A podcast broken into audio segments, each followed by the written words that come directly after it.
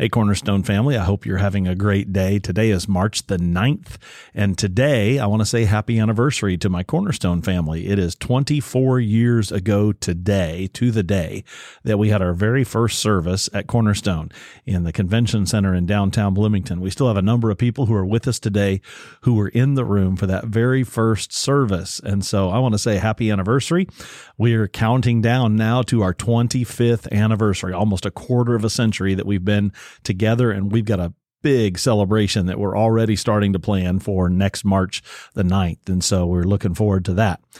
Well, today I want to do something we've not done yet, and that is jump over into the reading of the Old Testament for those of you that are reading the entire Bible plan. And we have several folks, a couple of dozen people in the church who are endeavoring to read the entire Bible during this time. So super excited about that. And it's going to be a little different because we're doing something from the Old Testament, which we've not done yet. And also because I'm going to take a little bit of a broader view for the book of second kings which is the uh, reading assignment today from the old testament and just talk to you about five things that i think we can learn uh, from the book of second kings and reference several different stories. So just real quick five life principles five lessons that we can learn from the book of second kings. The first one is that god cares about our financial needs.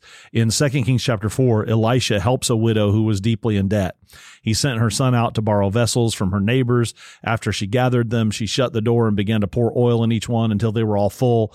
And then she sold the oil and she had enough not only to pay her debts but to live on as well. God's power was displayed miraculously through the prophet and provided for the widow. So the lesson we learn is god cared about the widow's needs, but Elisha made her do it herself. It required her faith and her work to pay off her debts. He didn't just magically make money appear. He said, I'm going to give you uh, a supply of oil. And as you fill those vessels, you're going to be able to do the work to pay off your debt. It required her to go out and ask and then pour with faith as she poured out that oil. It required her to go and sell that oil to pay her debts. The amount of her work determined the amount of blessing she received from the Lord. And this is the way we often see blessings work in scripture. God is our provider. We need to trust trust in him, but that does not mean that we don't have to work for it. It's the opposite. His provision invites us to work hard. And so that's the first lesson. God cares about our financial needs. The second one is don't be a successful failure.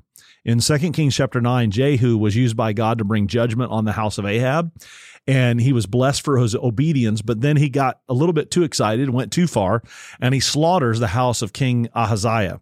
And Jehu's pride and desire for glory and to be the one who wins the day really began his downfall. And God was not pleased with Jehu. And so God began to cut off parts of Israel because of their unfaithfulness and disobedience. So Jehu was a successful failure. He was successful at first in bringing judgment, uh, bringing God's judgment down on the house of Ahab, but then he got carried away. And we learn that it's possible to be used by God, but not have an authentic relationship with God. And, and this is what happens when worldly success tempts us to be prideful and seek our glory rather than God's glory. So don't be a successful failure. Don't stop halfway in follow in following God, but rather follow God wholeheartedly every day and do exactly what he asks you to do. The third lesson is be fearless in Second Kings chapter 11, King Athaliah uh, attempted to, Queen Athaliah, sorry, attempted to wipe out the royal line. And this is the line through which Jesus, the Messiah, would come.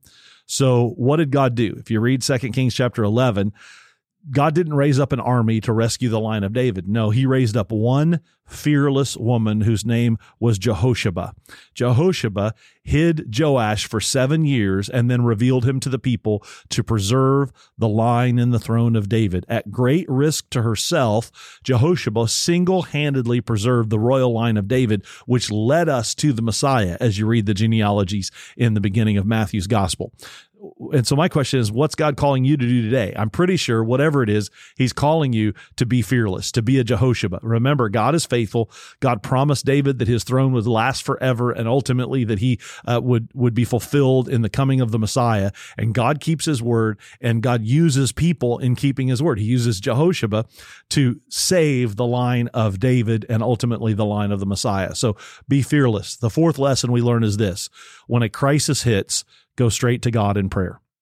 In 2 Kings chapter 18, threats from the king of Assyria came to the people of Judah, and they were in such distress that it says the women were at the point of birth but had no strength to actually deliver their babies in 2 Kings chapter 19 verse 3. And the king's threats literally scared the women to death. So what did King Hezekiah do? He went to the house of the Lord and he laid out every detail before God in prayer.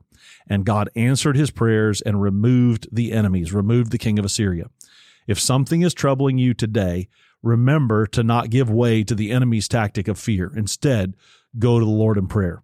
Imagine God on his throne as he truly is, and let God remove all of your fear as you lay out all the details, just like Hezekiah did before the Lord. Seek God's glory in every situation.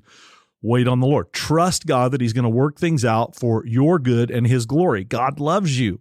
And we can jump back over to the New Testament. We remember we've said it over and over again. God has not given us a spirit of fear, but of power and of love and of, sound, uh, of sound mind. And so if you are overcome by fear, instead of that fear, go straight to God in prayer. Lay out all the details. And then number five, the fifth lesson we learn from Second Kings is we reap what we sow. God's prophetic word was fulfilled in Judah when Judah went into exile. In 2 Kings chapter 24, God allowed King Nebuchadnezzar to steal the treasures of the house of the Lord and capture all the people of Jerusalem, including the warriors, the craftsmen, the smiths, the, the, the king and his royal family. And God warned the kings of Israel over and over again to turn from their wicked ways, but they refused to listen to the prophets of their day. And as a result, they faced severe consequences for their disobedience, for their waywardness. God's word is true we reap what we sow. You can't live a, a, constant life of disobedience and not face God's judgment. And we see that over and over in the Old Testament. And matter of fact, those of you that are reading the Old Testament, you're going to see this cycle over and over already. This cycle of disobedience from the people of God, judgment from God on his people. Then there's repentance and restoration. And then you would think that that would be all it would take. But unfortunately, the children of Israel and we have a very short attention span and they forgot what happened when they were disobedient. So after God restores them, they go back into that cycle all over again, the cycle of disobedience and then God's judgment and then repentance and restoration. And so it's a reminder for us when we read second Kings that we reap what we sow. When you are disobedient, you remove yourself from access to God's blessings. We've preached the opposite over and over again that blessing follows obedience. And the, the opposite is true. If you're not obedient, you cannot count on God's blessing. You reap what you sow. And so I would just encourage you with those lessons to may, today. Maybe one of those was for you. And I want to say a, a word of prayer for you today and ask God to bless you on this Tuesday. Lord, I thank you for my church family. I thank you for 24 beautiful years together. Lord, I thank you for those families within the sound of my voice that have been with us from day one. And I thank you for every person who's joined with us on that journey since that day 24 years ago. Thank you, God, for your blessing. Thank you for over $5 million given to missions. Thank you, God, for, for many people who've come into the kingdom because of the work that you're doing at Cornerstone in Bloomington and in our community and around the world, both near and far. Lord Jesus, you have, uh, you have been blessing us and you continue to bless us. And so, Lord, I thank you for that. I thank you for these reminders today from the book of Second Kings. And I pray, God, that you would just bless your people in Jesus' name. Amen. God bless you. I'll be back with you tomorrow. I hope you have a great day.